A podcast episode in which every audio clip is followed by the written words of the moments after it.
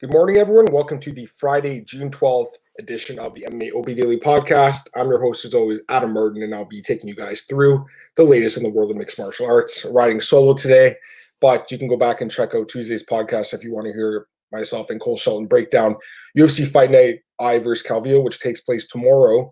Um, possibly we could get some updates as far as fighters potentially, you know, being scratched the last minute during this podcast, but uh, the weigh-ins are a little bit later, so I don't know if we'll uh, get any that kind of news. Although there were a few minute, like uh, a few last minute shuffles yesterday. I'll talk about that later. But uh, I got a lot to talk about today. There was a lot of announcements for new upcoming mega fights this week. Uh, during Tuesday's show, like we covered quite a bit, and then literally like an after after hour after the show, like a bunch of big fights broke, including UFC 251, which will take place on Fight Island. The official announcement happened. I'm going to start with that, and we'll get through the uh, the rest of the fights as well. But let's start with UFC 251 because this was uh, the big announcement this week. So it'll take place July 11th at Yas Island in Abu Dhabi. Last week on this podcast, I believe it was last Friday, I told you guys that I had heard it was going to take place in Abu Dhabi. Sure enough, it will take place there. So my sources were actually right, which is pretty cool. Um, man, I'm excited for this. You know, some people have kind of um, been just let down a little bit, disappointed by the announcement. They thought it was like on some like little island in the middle of nowhere, but you know what? I know Dana hyped it up a little bit, maybe too much, but how could you not be excited? Like we get to watch live fights, and there's some really great fights coming up. I don't know how you can't be excited about this. I'm personally really just uh, pumped. I can't wait. I mean, the whole month of July is going to be awesome. There's four events there. Basically, they're doing Vegas this month. Next month will be uh, Yas Island, and then I think August will be Vegas again. But it's it's pretty great. I, am pretty excited. Uh, I'm going to start with UFC 251, and then I'll talk about some of the other cards as well that have been kind of announced. But UFC 251 is the big one. And honestly, this card is so stacked. Like when I saw the poster, I was like, "Holy crap! I can't wait till July 11th." Like this card is is is ridiculous. Um, main event of the evening: Kamaru Usman against Gilbert Burns. Okay, so there's obviously a lot to unpack with this one. It sucks that Jorge Masvidal is not fighting for the belt. Okay, I wanted to see that fight. All of us did. He was not able to come to an agreement with the UFC. That's the end of the story. They couldn't come to a deal with him. I hope that the UFC can figure out a deal with Masvidal in the near future. I want to see him back in the cage. It's pretty crazy that this guy, after being the fighter of the year in 2019, and everyone assuming he was going to get the title shot, got bounced in front of in favor of Gilbert Burns, who kind of came out of nowhere. So it's pretty crazy. It's a crazy sport. A lot of unexpected things happen. If you asked someone a year ago after Masvidal knocked out Ben Askren, who would get the title shot first at 170, Gilbert Burns or Masvidal? There is no one on the face of the earth that would have said Gilbert Burns would have got the title shot first. So it's pretty nuts uh, that he's getting the title shot. But honestly, it's well deserved. I mean, look at what these guys did at 170. It's been incredible. Obviously, beating Woodley, uh, dominant unanimous decision in his last fight, knocking out Demian Maia, first guy in 11 years since Nate Marquardt, only the second guy in Demian Maia's career to knock him out. Also, obviously, uh, Gunnar Nelson Alexei Kunchenko. He's on a six fight win streak overall four fights in a row at welterweight. And if you look back uh, to his previous fight at welterweight, I think it was like 2015. It's actually five straight fights uh, with wins at welterweight for Gilbert Burns. So the guy is an absolute stud. He's ranked number one right now. If you go by the rankings, you should get the title shot. Again, we know that the rankings don't matter that much in the sport. It's about big fights. They weren't able to come to an agree with Masvidal. It sucks. I wanted to see Masvidal fight for the belt. That's the fight they should have made. But this is the best replacement fight you can ask for, honestly. Like Gilbert Burns is an absolute stud. The guy wants to fight. He loves fighting. He's in there. This is his third time in the last like five months. That's crazy. So this guy is an absolute beast. I can't wait for this fight. The odds have actually come out for this fight. Usman versus Burns. They opened at Usman minus 175, Burns plus 150. Right now we have uh let's see here, UFC 251. Where is it? Okay, it's right here. One minus 190 for uh, Usman plus 165 for Burns. So not really too much room, but a little bit towards Usman, which makes sense, I think, considering his win streak, 11 straight fights in a row he's won in the UFC, unbeaten in the UFC. He's lost once in his career. I think it was like 2013 to a guy in, in Florida, but, uh, you know, since then he's unbeatable. So, uh, you know, Gilbert Burns has looked amazing, but he's lost quite a few times now in the UFC. So I can definitely understand why Usman's favorite. Having said that, how could you count Burns though? I mean, the guy's winning as a dog almost every fight now. So this is an amazing fight, honestly. Again, I wanted to see Masvidal versus Usman. We didn't get that fight. To me, this is the next best fight. Leon Edwards would have been a great fight too. Apparently, did, UFC did ask him, but due to travel restrictions, he couldn't get out of the UK to get to Yas Island. So unfortunately, Leon Edwards, he's kind of had a rough year. I mean, the fight with Woodley got pulled out. Burns took his spot, got the big fight with Woodley, won that fight, and then gets a title shot now. So Leon Edwards has had some bad luck. Gilbert Burns, though, has had some good luck. And Gilbert Burns is really taking advantage of the opportunities. You gotta love that, man. You know, guy gets an opportunity, really runs with it. I absolutely love seeing that. So I couldn't be happy for uh, for Gilbert. You know, he's a great guy, great interview, uh, and a tremendous fighter. So he's really deserving of this title shot, in my opinion. And this is a tremendous main event. I think this card will do pretty well. I know Usman's not like a draw, but the fact that there is three title fights in this card, including a lot of big names on the undercard, I think this card's going to do pretty well, especially with the Yas Island thing. I think people are going to want to tune in and see what it's all about. So I expect this pay per view to actually do pretty well uh, when it comes out in July. I got Kevin. I see you had some questions here, Kevin. I'll, I'll get to them in a bit. I want to talk about UFC 251 first, and I'll get to UFC Fight Nights in a little bit. But I want to start with UFC 251. Okay, so obviously I talked about Usman Burns. Next fight would be Volkanovski versus Holloway 2. Now, okay, I can see the disappointment for this fight. Like I was at the last fight with Volkanovski and Holloway. Volkanovski won every round basically. It wasn't that much of a competitive fight. But the thing is, Max had won 14 straight fights at 145 before that. Max is a great, he was a great champion. He is a great fighter and a great ambassador of the sport. I think this is the UFC doing Max a favor. He took that fight against Dustin Poirier last year. He really shouldn't have taken that fight. It was an amazing fight, but it wasn't a good matchup for him. He never really should have moved up to lightweight, in my opinion, and it hurt him. So, you know, he was a busy guy last year with three fights. He did the UFC some solids, and I think they're doing him a solid here, giving him a title shot. Having said that, I mean, Volkanovski obviously should be uh, pretty highly favored in this fight, if you ask me. And right now, we do see Volkanovski as a minus 190 favorite and plus 165 dog for Holloway. So actually the same odds as Usman Burns, which is kind of uh, kind of crazy. I got to favor Volkanovski this time around, but you can't count Max out. I mean, Max is a great fighter. He makes adjustments. He's great. Uh, so definitely an interesting fight. But yeah, I mean, right now you got to favor Volk after seeing what happened just a few months ago, right? He pretty much dominated the fight. Kenshiro Dojo, what's going on, man? Burns might be the only man who's a chance to beat Usman in 2020 due to many unknown factors and his momentum heading this fight. Burns should have more explosive stand-up power than Usman. Yeah, he definitely has a chance to win the fight. This is not a blowout fight by any means. It's a very, very competitive matchup. I think the line it's pretty much where it needs to be. I think you have to give Usman that respect. 11 straight wins. I mean, that's not easy to do. So, in my opinion, the line is set pretty fairly. But I'm with you, man. Burns has looked amazing, and he's fought very often. He's fought twice since Usman's last fought. So, momentum is huge in the sport. I always look at momentum when I'm picking fights, and Usman has a lot of momentum. Or, excuse me, Burns has a lot of momentum. But then again, Usman does too, right, with the 11 straight wins. So, to me, it's just a great fight. I'm really looking forward to it.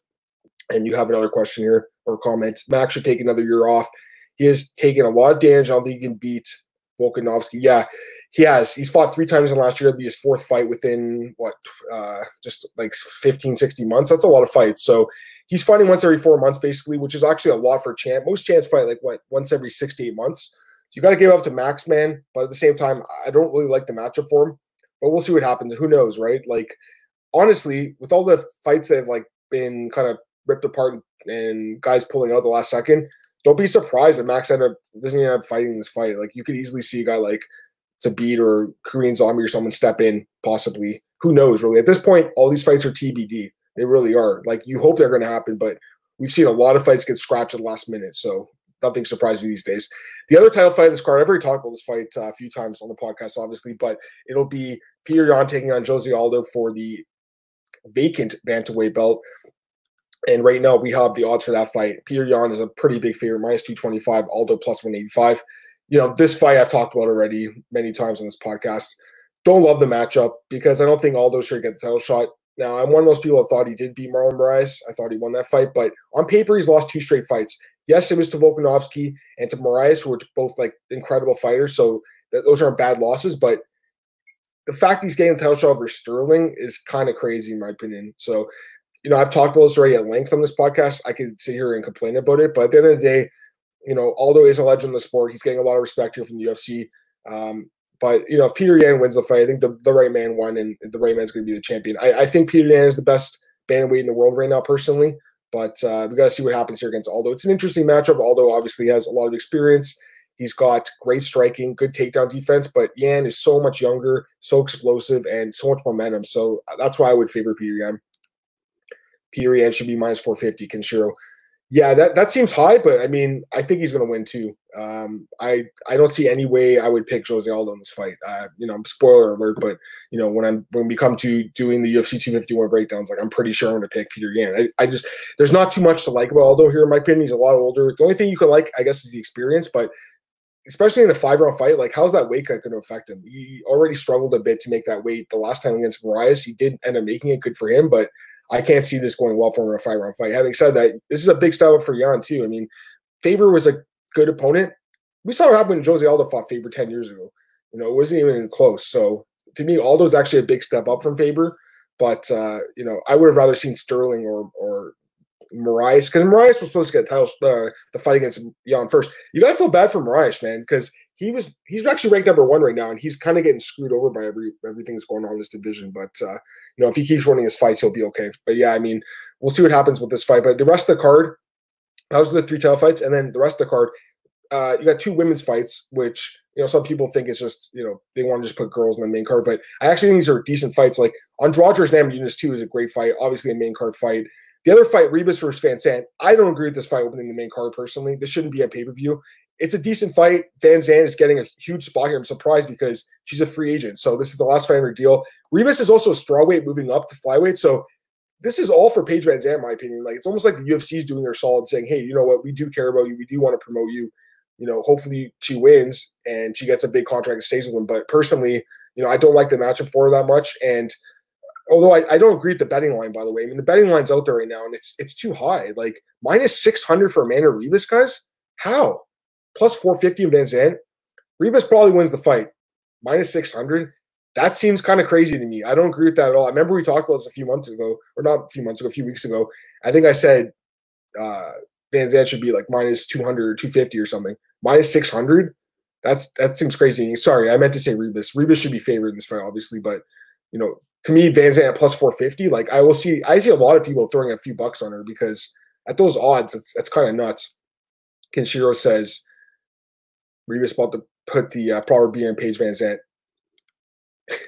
You think she should be a bigger favorite? Yeah, possibly. They're doing this to build Rio. She's going to smoke Baby VanZant. Guys, you have to remember, this is actually not a strawweight. This is a flyweight. So who knows how the size is going to look? I know she's looked a lot bigger than her last three opponents. She's great, man. I like Ribas, but minus 600, really, guys? Like, I don't agree with that at all. Like, why is she my 600 favorite? Her best opponent is who? Mackenzie Dern? Like, someone with not that much experience? I don't really agree with it. Ribas probably wins the fight. Again, you know, she's a huge favorite, but I just think it's too high personally. I missed this comment by you, Kenshiro. Aljo Sterling should be able to put the squeeze on Petr Yan because yeah, he's a big guy. Aljo's strong weight. Met him before. Yeah, Aljo's great, man. He looked amazing.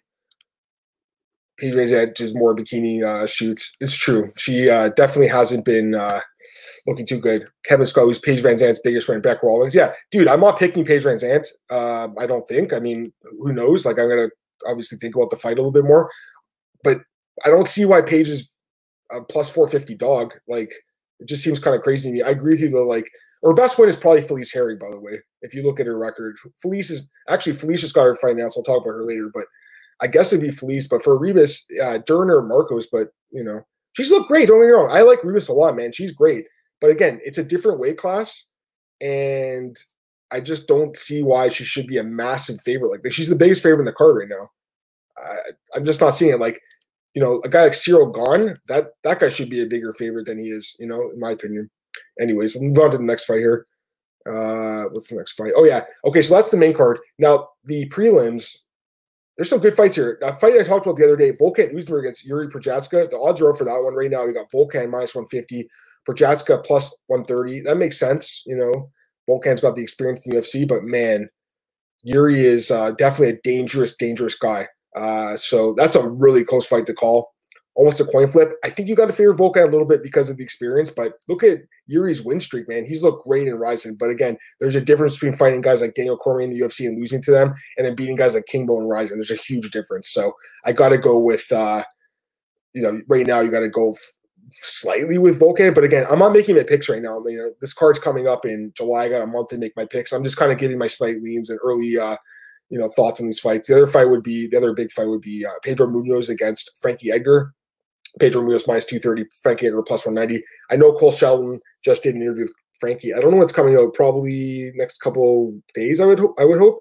And I know that Cole's got a special surprise for us, so he'll announce that himself. I don't want to spoil it for Cole, but uh, he's got a special surprise. I'm looking forward to that. I got Brandon Parker asking about Tyson Nam versus Zarrukh. Yeah, I'll talk about that fight after. Uh, I'm just going to go through the news first, and then I will talk about those new fights that were announced for tomorrow's card. These fights got announced last minute. All right, so UFC 251, that's basically done. Moving on to the next card. Actually, I missed a comment for Kevin here.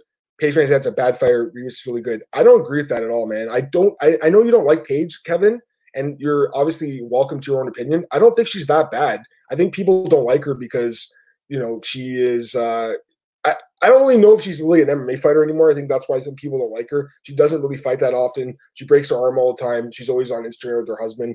So I can see why people don't like her for that. But like as far as her fighting skills, I mean, she's shown some skills, man. She's shown some good skills in her career. Is she a great fighter? Not by any means. No, she is not a great fighter, but she's not that bad, you know. So we don't need to hate on Paige here, guys. Like I know a lot of people again don't like her, but I personally don't think she's that bad of a fighter. I think she's an okay fighter. I agree, Ribas is a much better fighter, but again, it's at a different weight class, so who really knows how it's going to happen?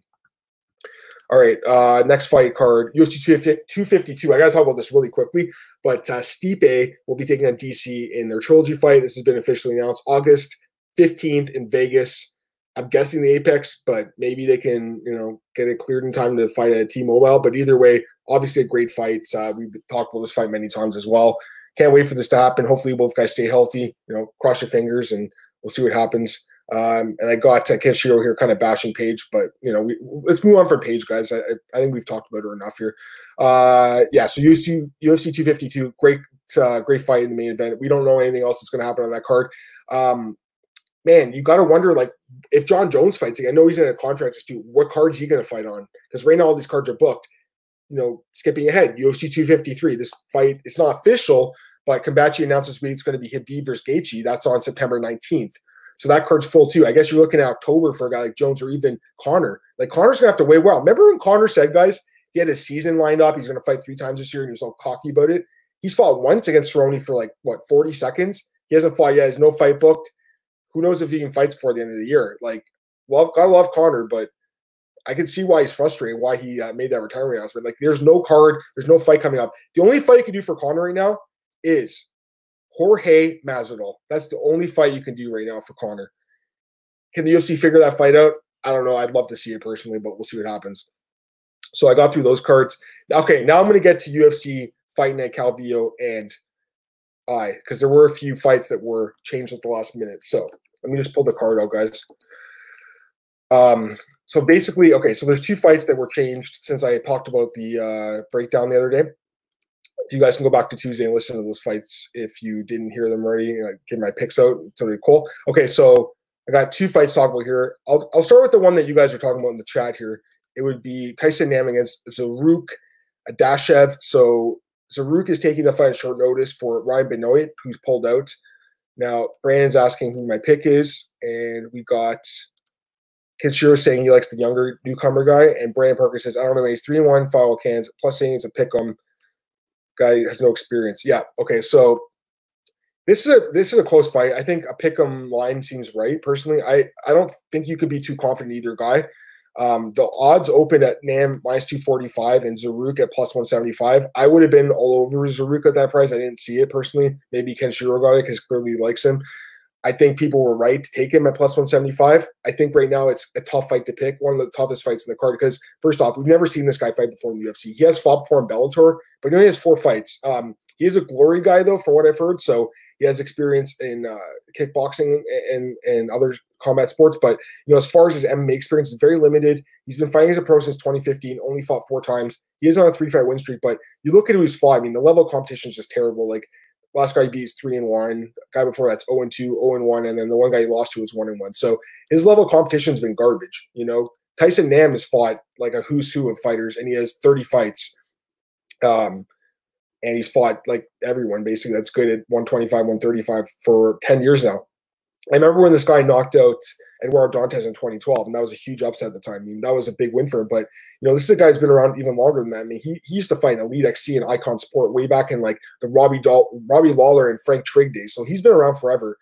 Um, you know, looking at some of his other wins, and Ali Bagautinov, that's a huge win, knocked him out. Of course, lost two straight fights in the UFC, but again, Kai France, great fighter. Sergio Pettis, really good fighter. So to me, this guy has had some tough fights.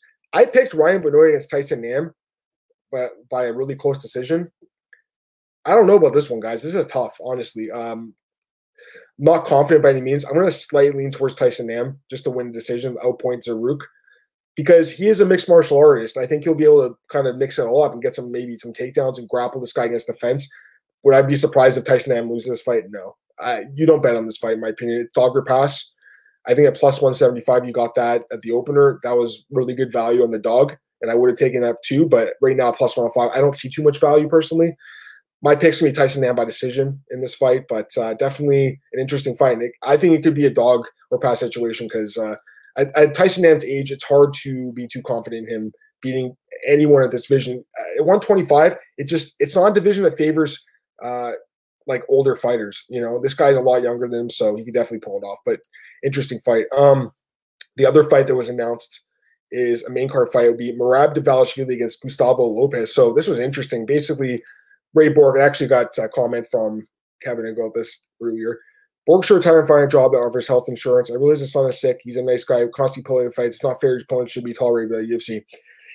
This is a tough one. This is, uh, and he says, I definitely would accept a fight against him if it's offered. This is a really tough one with Ray Borg. So Ray is uh, a, a, good fighter. I wouldn't say great. He has fought for the title, obviously, at 125. He's a guy that when he came to the UFC in 2014, my God, he looked amazing. I remember the fight at Dustin Ortiz. I believe that was his debut, and it was like a fantastic performance. And he lost that fight, but you could see how special this guy was with the grappling. Since then, he's obviously had kind of an up and down run in the UFC. The problem with Ray Borg is obviously he's pulled out of a lot of fights, you know, and a lot of it's not his fault. Like he's had some really bad luck. I remember he had like a car accident once, and obviously his son Anthony has had a lot of health issues. Like the poor kid, right? You got to feel bad for the little guy, his son, and obviously, um, like anyone in the world, your family comes first, right? So him pulling out the last second, and we don't know the exact reason why, but he did post a photo of his son, said, "I'm coming home to see you." You got to imagine the kid is sick again, which is obviously really sad. Um, it's a tough situation in the UFC because I think they have a soft spot for Ray Borg, and they're not blaming him because his son is sick. At the same time, though, Kevin, I do see your point for sure. Because if you're taking a fight against Ray Borg, there's a very good chance the fight's not going to happen. It's just a fact. I mean, you look at how many pullets this guy's had, and again, not all of them are his fault, but you look at his UFC career. Okay, so I want to count, and I, I don't want to harp on Ray Borg because again, I feel bad for this dude because of everything that's going on, but he's had this many fights. He's had five, six, seven, eight, nine, 10, 11, 12. 12 fights in the UFC, and he he's withdrew or his opponent. Anyways, canceled bouts is 1, 2, 3, 4, 5, 6, 7, 8, 9, 10, 11, 12, 13 canceled fights. He's had more canceled fights than fights. That's not good. So, yeah, it's definitely risky to take a fight with Ray Borg for sure. Um, again, feel bad for the dude. Hope he's uh, okay. Hope his son's feeling better. But Kevin, you're right. I mean, you made a great point. You know, you take a fight against Ray Borg, you have no idea what's going to happen. So it's unfortunate because I think this fight against Merab actually would have been a really fun fight. Two guys are really good at grappling, obviously. Now Merab's fighting Gustavo Lopez, and basically what happened was UFC announced this fight was going to take place yesterday at 140 pounds catch weight, and then like an hour later, Campbell McLaren, who's the uh, CEO of Combate Americas, came out and released a statement saying that they still had this guy under contract and uh, that uh, this guy had signed with the UFC and breaking his contract. Daniel Rubenstein, who is the manager of Gustavo Lopez, and a bunch of other guys like Petr Yan and a couple other guys. Um, he went out there and said basically he screwed up. It was his fault. He didn't read the contract correctly, and that they were right. And he was talking to Combate. A few minutes later, you saw Cal McLaren go on Twitter and announce that they've released him. So it's a tough spot for Combate because um, obviously they're not doing any events right now, and you can't stop a guy from making a living. But at the same time, this guy and his manager they screwed up, and it, you know, if if said we're not letting this guy go, I wouldn't have been too upset at that because this guy breached his contract. At the same time, though, he did they did the right thing. They let this guy go. So, you know, it's tough for them though because this guy's been in Combate for five years and he's their champion at bantamweight. So they lost their champion and didn't even get to talk about it with uh, with them. So it, it's a rough spot for them. Anyways, as far as this guy Gustavo Lopez goes, he's on a three fight win streak. He's mostly fought Combate America. He's fought once in Bellator. Um, level competition's been pretty weak. He's fought a couple guys with names like Andre Ewell got knocked by him a couple years ago. Mostly not uh, anyone good, but he does finish fights. So this is an interesting addition at 135. I think it's a good signing for this for uh, for the weight class for sure. But how can you not go and take Merab in this fight? I mean, Merab is an absolute beast. I'm looking at the line. The line opened at minus 300 yesterday. I was like, okay, that, that seems right. It's at minus a thousand now for Merab. So this other guy's plus 580. I'll tell you guys, I'm picking Merab probably to win the decision. He could finish this guy though. I think maybe grounded pound or submission. Minus a thousand. I wouldn't even put this guy in a parlay. Honestly, I love Merab. He's a great fighter. He's so underrated. the wrestling is just incredible to watch. But minus a thousand against a guy who has nothing to lose, literally nothing to lose, and who has knockout power. Like we've seen Merab lose. He has lost. Like, you know, controversial fashion a few times, but he's lost. If Gustavo Lopez goes in there and knocks him out, I don't think it'd be the biggest upset ever, which right now it's trending towards being one of the biggest upsets ever. I don't see that being the case. I think this guy has a chance to win. Not a good chance, but a chance. My pick's Merab Dvalishvili by decision. Having said that, I wouldn't lay minus a thousand on him. I think that's nuts. Got a couple uh, comments here, Kenshiro. Well, you 100% can't jump on Ray Borg. He has to fight for his son's medical bill. It's not like he wants to pull, fight and pull all the time. Agreed, but, you know, um, his son, again, feel bad for the guy, but 13 withdrawals and fights, uh, 13 canceled fights. His son, I don't think is even five years old. So there's been other fights before his son was born where Ray pulled out for other reasons as well. The guy does pull out of a lot of fights. It's just a fact. Again, you got to feel bad for him though. In this case, again, the UFC has a soft spot for him. It's not like Ray Borg can switch jobs and make more he does as a UFC fighter. Agreed with that as well. It's a tough spot. So will they cut him? No. I saw some people saying they should cut Ray Borg. I don't think so. I don't think they'll cut him. Um, the weight missing is something that I think that they shouldn't have tolerated so much. They tolerated a lot of him with missing weight, but his son being sick is something I think the UFC can handle. But I'm with Kevin in that if you sign a contract to fight Ray Borg, you're not likely to fight Ray Borg. You're likely going to fight someone who's a replacement opponent, and that's just the facts, guys. That's just the facts because he has more canceled fights than actual fights in the UFC. Love Ray Borg. Feel bad for him. Feel bad for his kid, but he doesn't make it to the fight half the time, more than half the time. Marcus Williams. What's going on, Marcus? Unless Corey Masvidal rematches Nate Diaz, I think not fighting Usman will end up being a bad financial move. Jorge beating Usman would have given Jorge the most leverage to negotiate a new deal. Yeah, this is definitely an interesting one. So basically, the UFC, he Masvidal saying they were lowballing him, but from what we heard, they offered him. I think Ariel reported this. They offered him the exact contract he fought uh, Nate Diaz with. He thinks that because the Nate Diaz fight did so well on pay per view, he should be getting more than that. But you know, Usman's not a huge draw. So I can see why the UFC kind of stuck to their guns here. Again, he fought, uh, you know, he fought what last November. Now he's been waiting seven months to fight. So I'm with you, uh, Marcus. He hasn't made a paycheck since November. Obviously, he's got the mezcal thing going on. So and he's got money. Masvidal is not broke by any means. The guy, he's definitely made a lot of money in his UFC career, especially the last few fights. But I'm kind of with you, man you know, turning down this fight because he wanted to make more money. He's not even fight at all now. Now Gilbert Burns goes. Gilbert Burns got a new contract. Apparently, Usman got a new contract too. That's what Ali Abdelaziz says. Ali, by the way, manages both guys. Ali is killing it right now. Look at the double title fights he has. He's got Khabib and uh, Gaethje coming up too. Ali's killing it. So he's doing great for his uh, for his clients. Um, you got you gotta love uh, Jorge Masvidal, but you got to question the move a little bit. I I respect him for sticking to his guns, Marcus he wants to make more money, but at the same time, he's not going to make anything now. It's almost like it's better to make something than nothing. But at the same time, that's what these guys are going to bat against the UFC for now. They're basically saying they put them in a hole and say, you know, either you take this fight or you don't fight.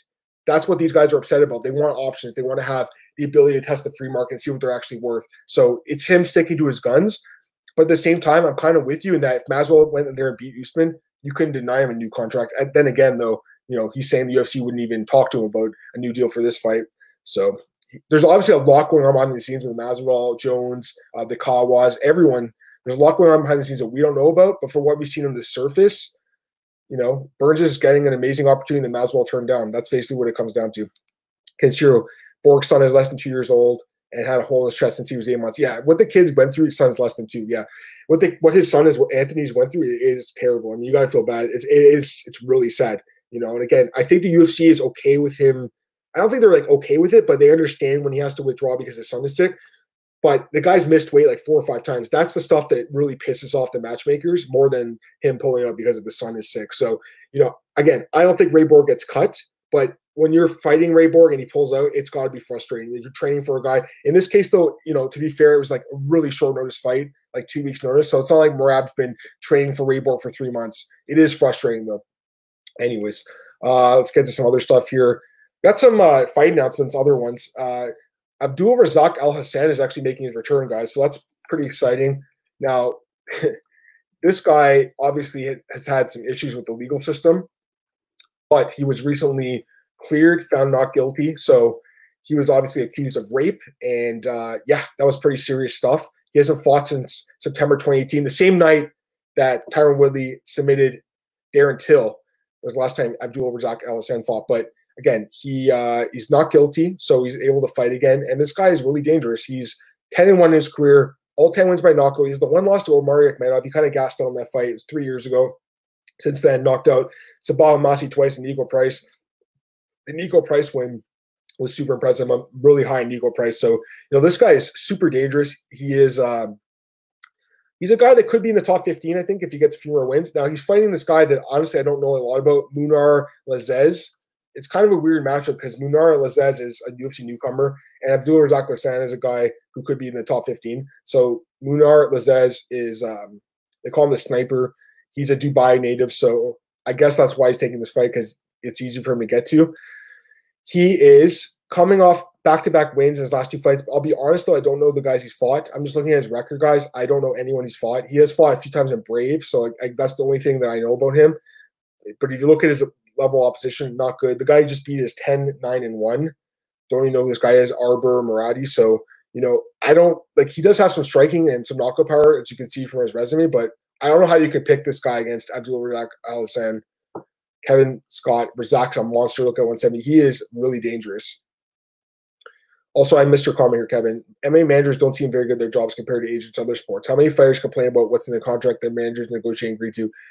It's just the nature of the business, unfortunately. Like they get pigeonholed by the UFC. It's like take it or leave it because a lot of these guys don't have the option to go and test the, the free agent market. Right now, no one else is signing fighters. Like Bellator is not going to sign someone right now with all the uncertainty about the economic situation in the world. So it's a tough situation. Um, I'm with you though in that too long for too long fighters have just taken what they get, and their managers have did a really terrible job. Do many stories of managers I've heard over the years? I've covered the sport. I've covered it for ten years now almost, and the amount of managers I've heard that basically didn't even do their clients any favors or they took too much money. Like some of these guys were taking, you know, 10, 20% and they don't even do anything for them. So a lot of guys actually manage themselves.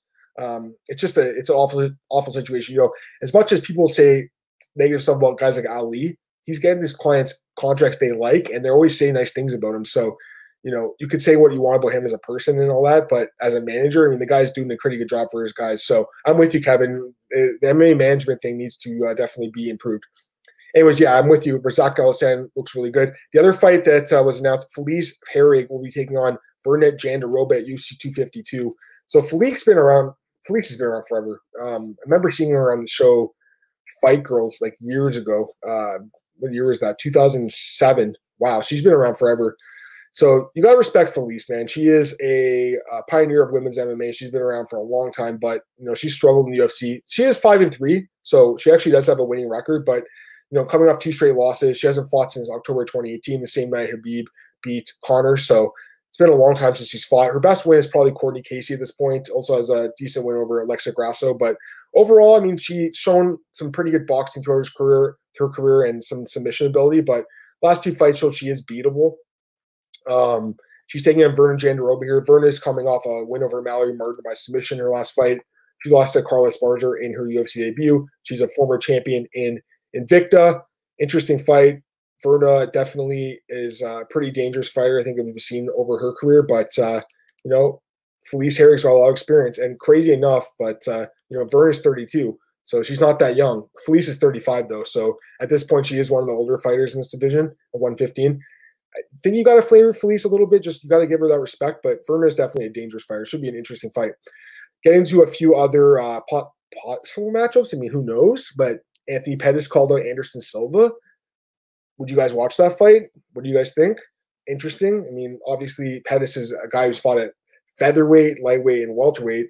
Uh, Silva's a guy who's fought mostly at middleweight. He's also fought at welterweight and light heavyweight throughout his career. But essentially, it's going to be a guy who's like a tweener between lightweight and welterweight against a guy who's a middleweight. So that's the thing I don't like about this fight is that the weight class is to me there's too much of a weight discrepancy. Having said that, it would probably be a striking battle and it'd be kind of fun to watch. I think Pettis is great with striking, so is Silva, but both guys are flaws. They can both be finished too. It's an interesting fight. Kenshiro says Anderson fighting anyone is fun to watch. You know what? You gotta love Anderson, man. 45 years old, still fighting. I mean, the guy's a legend. Has he had success? No. But you know what? Pettis hasn't really been that successful either. Other than that win over Stephen Thompson, which again, he was losing that fight and then knocked him out with uh, a few seconds left on the clock. And it was an incredible win, incredible knockout. But other than that, he hasn't looked that great the last few years, in my opinion. Um, the Cerrone fight was pretty close, I guess. He did win that fight. It wasn't like a super impressive performance, but uh, yeah, I mean, you know what? If UFC does this fight, I wouldn't hate it. I just think there's other fights out there. I know that uh, Anderson, you know, he was calling out. Uh, who did he call it last week? I'll tell also. I can't even remember who was. Oh, Conor McGregor. Yeah, I, I already forgot about that because Conor's retired, right? So I'd almost I'd almost rather watch Conor against Anderson, honestly, just for the spectacle of it. But if they do Pettis versus Anderson, if that headline's like a fight night card at uh, 178 pound catchweight or something, like, but anyone hate that fight? I wouldn't hate it. Just don't know if it's the right fight. Can't sure Anderson has 10 luxury cards like Tyron Woodley, so he has to fight, needs money, age 45. He's the oldest fighter in the UFC right now, man. You got to give it up to him, you know. Too bad Dan Henderson's not around. That'd be an interesting rematch at this point, two uh, senior citizens. I'm just kidding. Um, Speaking of T- Stephen Thompson, I just brought him up. Stephen Thompson did an interview with Severe MMA, and they asked him potentially about moving up to middleweight because right now Stephen Thompson he's in a really tough spot at welterweight. He's not good enough to be fighting for the belt, and he's already fought for the belt twice and, and didn't win. He had a draw and a loss to one, uh, Woodley, controversial or not, didn't win. And right now he's ranked number six. He's behind some other guys: Colby, Edwards, Burns, Masvidal, even Woodley. So he's behind five other guys. He's not going to be fighting for a belt anytime soon. But he's also 37 years old he knows his career's probably only got a few years left, even though he's still effective. We saw what happened against Vicente Luque in his last fight. Fight of the night, won the fight. He said that he would consider moving up to middleweight only to fight Israel Adesanya. And honestly, I mean, guys, that would be a great fight. Wonder Boy versus Adesanya. I know Adesanya's a bit bigger, obviously a bit longer, a bit taller, but Woodley's uh, incredible, or Wonder Boy's an incredible striker. And you have two of the best strikers in the world going at it, in the UFC going at it. Like that'd be a fun fight to watch. So honestly, I'm down but it's not going to happen anytime soon. Addison is a champ. So, you know, unless he loses his belt, it's possible. I mean, he could lose to Paulo Costa at some point. I would love to see Woodley or uh, Wonder Boy versus Adesanya, but I just don't think it's going to happen anytime soon. It is an interesting fight. It's like a dream fight that probably doesn't make sense based on titles and the rankings and stuff. And here's a funny one. Tito Ortiz says he wants to become a police officer. Obviously, I'm not going to get too political here, but I'm kind of, uh, you know, chewing the popcorn, reading the comments. If you guys want to throw them in about Tito Ortiz wanting to become a cop, it's pretty funny. I also saw this guy Borchina Depot on uh, Twitter is so funny. He posted a, a picture of Tito's uh, Instagram conversation, and he said, "I want to be a cop." he's like, "Tito, you're using the picture of the pilot, not the police officer, the little emoji guy." So I thought that was so funny. Uh, you know, Tito's a legend. you can say what you want about Tito Ortiz, and I, I agree that you know the guy's not probably the smartest guy in the world, but first off, he's made a ton of money, way more than I'll ever make in my lifetime. So the guy's doing something right. And second off, he's been fighting in MMA for over 20 years. And even though he's not active anymore, even though he's like 45 now, he's still relevant. People still talk about T Ortiz all the time. You got to give it up to Tito, man. The guy's had an amazing career for a guy that's not like the most skilled fighter that's ever lived. He's had an amazing career, seriously. And he's still like making money. He's still being talked about. So, you know, you can say what you want about Tito, and this whole thing about being a cop is it's pretty funny, but man, it's crazy that in 2020 we're talking about a guy in Tito Ortiz that started fighting the UFC in, 2000, in 1987, uh, so 23 years. Pretty crazy stuff. Guys have any last second questions? Throw them in there, guys. I want to uh, answer anything you have to say. Just looking to see what else if I missed anything. Sean O'Malley, he's out there. He talked to uh, Cole the other day, and he said that uh, he's interested in Marlon Vera. So that'd be a good fight, I think. Um, we talked about this the other day. Marlon's ranked number 15, I believe, right now. So Sean's not ranked. I think that's a perfect fight. You know, Sean, he wants Garbrandt too, but I don't think that fight's going to happen anytime soon. Cheers says, I want to retire, stay away from the camera. But he's so much fun, man. He gives us something to write about. Gabe Killing, what's going on, Gabe? Got any big plays tomorrow, Pim? Well, let's take a look at it. I haven't made any like big plays yet. I don't. I I'll tell you right now, Gabe. I really liked Agapova when she opened at minus one sixty. I'm not gonna lie, but uh, didn't get it on it, and uh, right now it's minus three fifty. So I don't love her anymore. He says who your live dogs. I'll tell you who's my live dog right now, Gabe. I don't know if you saw the podcast Tuesday, but since uh, got some love for you, Gabe, I'll give you my uh, my dogs I picked on Tuesday. Charles Air Jourdain, the line's even better now, plus 195. I think Charles Jourdain has a great chance to win this fight. Andre Fili's really good. Don't get me wrong, he's awesome. I just think the line should be a lot closer. I think it should be like minus one, you know, 40, minus 150 for Andre Fili and like plus 120, plus 130 for Jourdain. So a plus almost plus 200. You got to take a shot on Charles Jourdain in this fight. He's fighting at his natural weight class. We saw how he fought Choi. He's got knockout power. Andre Fili has been finished before. Andre is more technical on the feet, I think. Um, really good striker, don't get wrong, and very experienced. But Uh, I like Jourdain in this fight. James says you'll be surprised Jourdain wins. James is great, and I respect his opinion, but I, you know, I, I didn't think Jourdain would win the last fight. I'll tell you what. Oh, you like him too, eh, Gabe? That's good. You know, again, not every favorite's going to win. You look at this card; a lot of the favorites should win. You know, uh, you look at a fight Merab, Agapova, Aguilar, Avila. Like, there's some big favorites in this card. But I'm telling you right now, there's going to be a few dogs that win. Uh, the other dog I had, Gabe, was Cynthia Calvillo, and she's only a slight dog right now at minus 105. I don't know how you feel about that fight, Gabe. I, I don't know if you're running for Oddsbreaker anymore, Gabe. I have been following your plays on uh, on Twitter, your uh, Fight Right Money Club, I think it's called. So I know you, you've been killing it, Gabe. And, uh, you know, a lot of love to you, man. Long time writer, MAOddsbreaker.com. Again, I'm not sure if Gabe's still with the team anymore, but uh, we all got a, love, a lot of love for Gabe there. And Shiro says, Bet, best dog is Charles Rosa.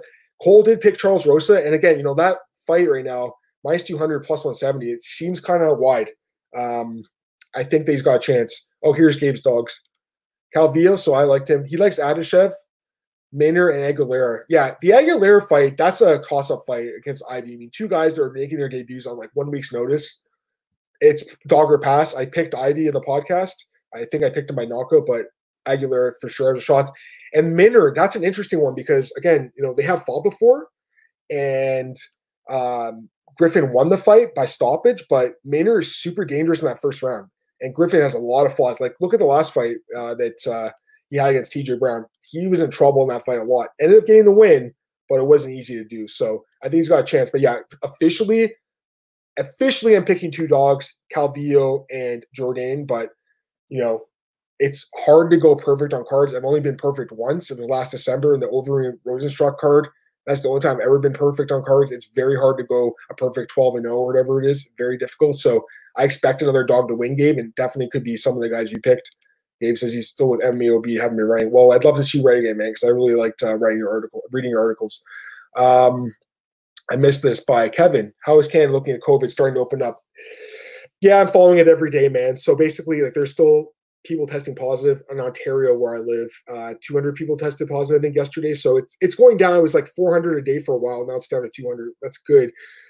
Th- things are slightly opening up, but not crazy. Like we're in, there's like three stages. We're still in stage one. Parts of the province are in stage two now, but I think we're getting to stage two. But it's it's tough, man. Uh, you know, it, it's tough, guys. It really is. Um, I miss like you know hanging out with my friends. Like I have been a little bit, but not really because I'm trying to respect social distancing rules and like I haven't been going out too much. You know, I've spent a lot of time just honestly reading and writing about MMA the last few months and a lot of video games and stuff and a lot of movies. But I'm I really miss like you know playing sports. Like I haven't been able to play any sports all summer. You know, bowling, softball. These are things I really enjoy doing. I can't do them, so it sucks. Bars and restaurants are not open yet. Uh, you know, takeout. Obviously, I've been eating too much takeout, honestly, but I'm, I'm, sure I'm not the only person. But yeah, it's been uh, it's been a couple tough months. I don't know where you are, Kevin. You can tell me. I can't remember where you are in the world, but uh, yeah, it's it's opening up slowly but surely. Um, but hopefully, in the next you know couple months, I, I hope by September things cleared up. But I'm I don't know. I don't know. I'll say this though, I'm really happy we get to watch UFC. Man, it's pretty sweet. You know, the one sport that's still around right now, and there's not too much haggling with the uh, unions and stuff. Gabe says Roberson will win if it stays standing. He's got a chance to win too. I was thinking about that. Like everyone's picking Vettori, and I'm going to pick my decision, but I think it's going to be a much closer fight than a lot of people think. Kenshiro, you need a lot of luck to get perfect card. I agree with that. I mean, the one I did get perfect, there was a draw with uh, Yadong and and Stamann, which a lot of people thought was a bad decision. So it's very difficult. Kevin says he's in New Jersey. Okay, Kevin. So how's it going there? I know you guys, New Jersey, New York, had a lot of cases a few months ago. Hopefully, it's clearing up a bit. But I know that with such a high population density, that it's probably pretty bad. Kenshiro Phil Cohen is a way overreaction the government to everyone locking down all those elections because even one death can lead to election loss. It's definitely political, man. There's a lot of this stuff is political. Like uh, it's it's pretty crazy what's going on. Um, but uh, I'm with you. I, you know, at this point, it's like it, eh, the projections never got matched with the amount of deaths there has been. But maybe that's because they put all these rules in place with social distancing and this thing and stuff. Like hopefully Sweden and Denmark never close their doors indefinitely to lower other EU countries. Yeah, that's definitely a case study. I mean, when this is all over and done with, like hopefully we'll look back on this and and scientists will do studies and researchers will, will study it and see like what could have been done to to do some something differently. But right now, you know, it definitely looks like you know some places overreacted to the way that they locked it down. But at the same time, you know, better safe than sorry. But uh, dude, I miss baseball. Like I, I love going to the game, man. I love going to a Jays game. I can't do that. I can't play myself. I play in the summer, right? So it's it's terrible. Um, NBA, NHL, these things are coming back, but you know the NHL is still like I think two months away. These, these leagues are starting the end of July, August, so they're still like almost two months away. It sucks, but at least there's a plan coming now. You guys have any more questions? Throw them in there. I'm going to answer them. Uh, Kenshiro says he hasn't worn a mask in two months. You know, man, that's good, but I mean, a lot of people are obviously a little bit more worried than yourself, um, which is fair. But uh, you know, I'm glad that you're not sick. I'm glad I I have I haven't been sick, but my uncle got sick. My uncle did have coronavirus, so it has affected my family. Thankfully, he's negative. He was negative, I think, two weeks after he tested positive. So he um, was quarantined and isolated. I didn't see him, so I wasn't even in close contact with him whatsoever. But uh, it has affected my family. So thankfully, he's okay. But you know, it's a real thing. I mean, straight up. So um, you know, he's saying that the protesters got infected. We don't. Well, so far, but we'll see what happens. Again, I don't want to get too political, man. I really, we're here to talk about MMA, right? Like love talking about, but of course we can't ignore what's going on in the wider world. Um, guys have any last second questions? Throw them in right now. I'm just looking through the news, see what else I'm missing here. I see Eduardo Dantas, former training partner of Yan and Aldo, is. He says he's seen Aldo and Yan training together. He's picking Aldo, but you know he's pretty biased, I think, because he's Aldo's like good buddy at uh, União, where by the way, you know Andre Pederneiras, the coach there, got coronavirus, so it's a very real thing. Francis Ngannou posted something cool on his Instagram, uh, some old photos from like 2012, 2013, where he uh, said he was in jail after an illegal entry into Europe. You gotta check that out. It's pretty crazy, man. It's amazing what he's did in his career. He's such a great fighter. I love Francis Ngannou. Can't wait to see him fight again. He better fight the winner, Stipe and DC. You know, if DC wins or and yeah, and he retires, let him fight Stipe for the vacant title. I'm fine with that. Or hell, just say DC wins you could do Jon Jones versus Ngannou for the vacant belt. You know, if the UFC wants to open up their wallets, which right now they don't, but sure would you pay for UFC 251? Uh, right now, it looks like a great card. I think it's definitely you know worth the money. Again, I think you can do different fights possibly, but I think that right now looks pretty good. I usually buy pay reviews that have three title fights. Uh, for sure, I was at the last one uh, in Vegas with the three title fights: Volkanovski and Holloway, Usman and Covington and Nunes and Durand. So you gotta love when it's three title fights. Happens like what once a year, maybe twice a year. It's very rare. Um, again, with twelve belts, like it's going to happen now a little bit more than it used to happen back in the old days. But anytime you have three belts on the line, I mean that's a big card, right? Again, I think you could have did different fights here. You could have did Usman versus Masvidal. You could have did Volkanovski against Korean Zombie or something, and you could have did Yan versus Sterling. But to me, it's like we're still getting three title fights, and honestly, this card is great. Again, I just don't think Ribas should be in the main, uh, and VanZant should be in the main card. That's all. I think the rest of the card is great. Okay, sure. I think if pay at eight fights, not five, you see the pay buys double, possibly. But again, they have to meet their ESPN deal. So the ESPN they make a lot of money from ESPN, probably more than the pay per view money. So um, they got to you know put some good fights on there. Just seeing if I missed anything else. I think I've got everything, guys. I mean, if there's anything else you want to throw in there, um, go ahead, see if there's any other. There's some other, actually some other odds that pop up this week. This is one I do want to talk about quickly. I don't know why this popped up, but a rematch between Jon Jones and Ryan Bader, the odds have been released for that fight, and Jon Jones is 275, Ryan Bader plus 200. I love Ryan Bader. He's great. He's looked amazing in Bellator, but he's looked amazing in Bellator. It's a lot different than UFC. And Ryan Bader had a good run in the UFC. I think he was like 13 and 5, if I'm not mistaken. So he had a really good run, but we saw what happened. These guys fought 10 years ago. I don't think anything would happen differently now. I think Jones would win that fight. Anyways, I think that's it, guys. I'm probably like 50 minutes. My my voice is gonna go. Okay, Shiro, good job, Day Adam. I appreciate it, man. Thanks. And you know what, guys? Uh, You you guys are the ones I should say good job to. I I really appreciate you guys jumping in, joining me, talk about MMA. Know you know kind of early in the morning, but I love talking about the sport with you guys, and I really appreciate the questions. All right, so let me plug some stuff here and get out of here. All right, Twitter at Adam Adam Martin, right at the bottom of the screen there. You guys can follow me there. And then I'm at uh, MAOddsbreaker.com, bjpenn.com, MARings.net. Oddsbreaker, you go check there uh, for the staff picks tomorrow. They'll be released. And then as well, I got uh, opening odds and main event breakdown further detail. Of course, Tuesday, myself and Cole broke down this entire card, Ivor Calvillo. So go back and check that out. BJPenn.com always got the news there. Definitely, uh, you know, I think we have one of the better news websites right now going on. So definitely check it out. And MARings.net, I just sent in a few articles actually, so they'll be posted the next few days. Got one on Jones in the UFC. Got one on Fight Island. I got one on Burns getting the title shot over Masvidal. Definitely go and check all that stuff out. And the last comment here from Kenshiro, because I love you. Jon Jones will never go to Bellator. No one can afford Jones inside the UFC. And once Jones gets his 10 million fight Ngannou, Jones won't care anymore. Jones is not going to Bellator. The UFC would never let him go. They would never let him go. Even if he went to court, they wouldn't let him go. He, he's not going. He's not going to Bellator. I, I, bet any money on it. Jones will fight in the UFC for the rest of his career until uh, he retires, and uh, I think he's going to be a guy that probably hangs it up on a win streak like GSP or something like that. Because I don't see him going on a loss. All right, guys, that's it for today. I really appreciate it. We'll be back uh, Tuesday breaking down the next card, which is Volkov and Blaydes, and recapping this weekend's card. Have an amazing weekend, guys. I'll talk to you soon. Bye.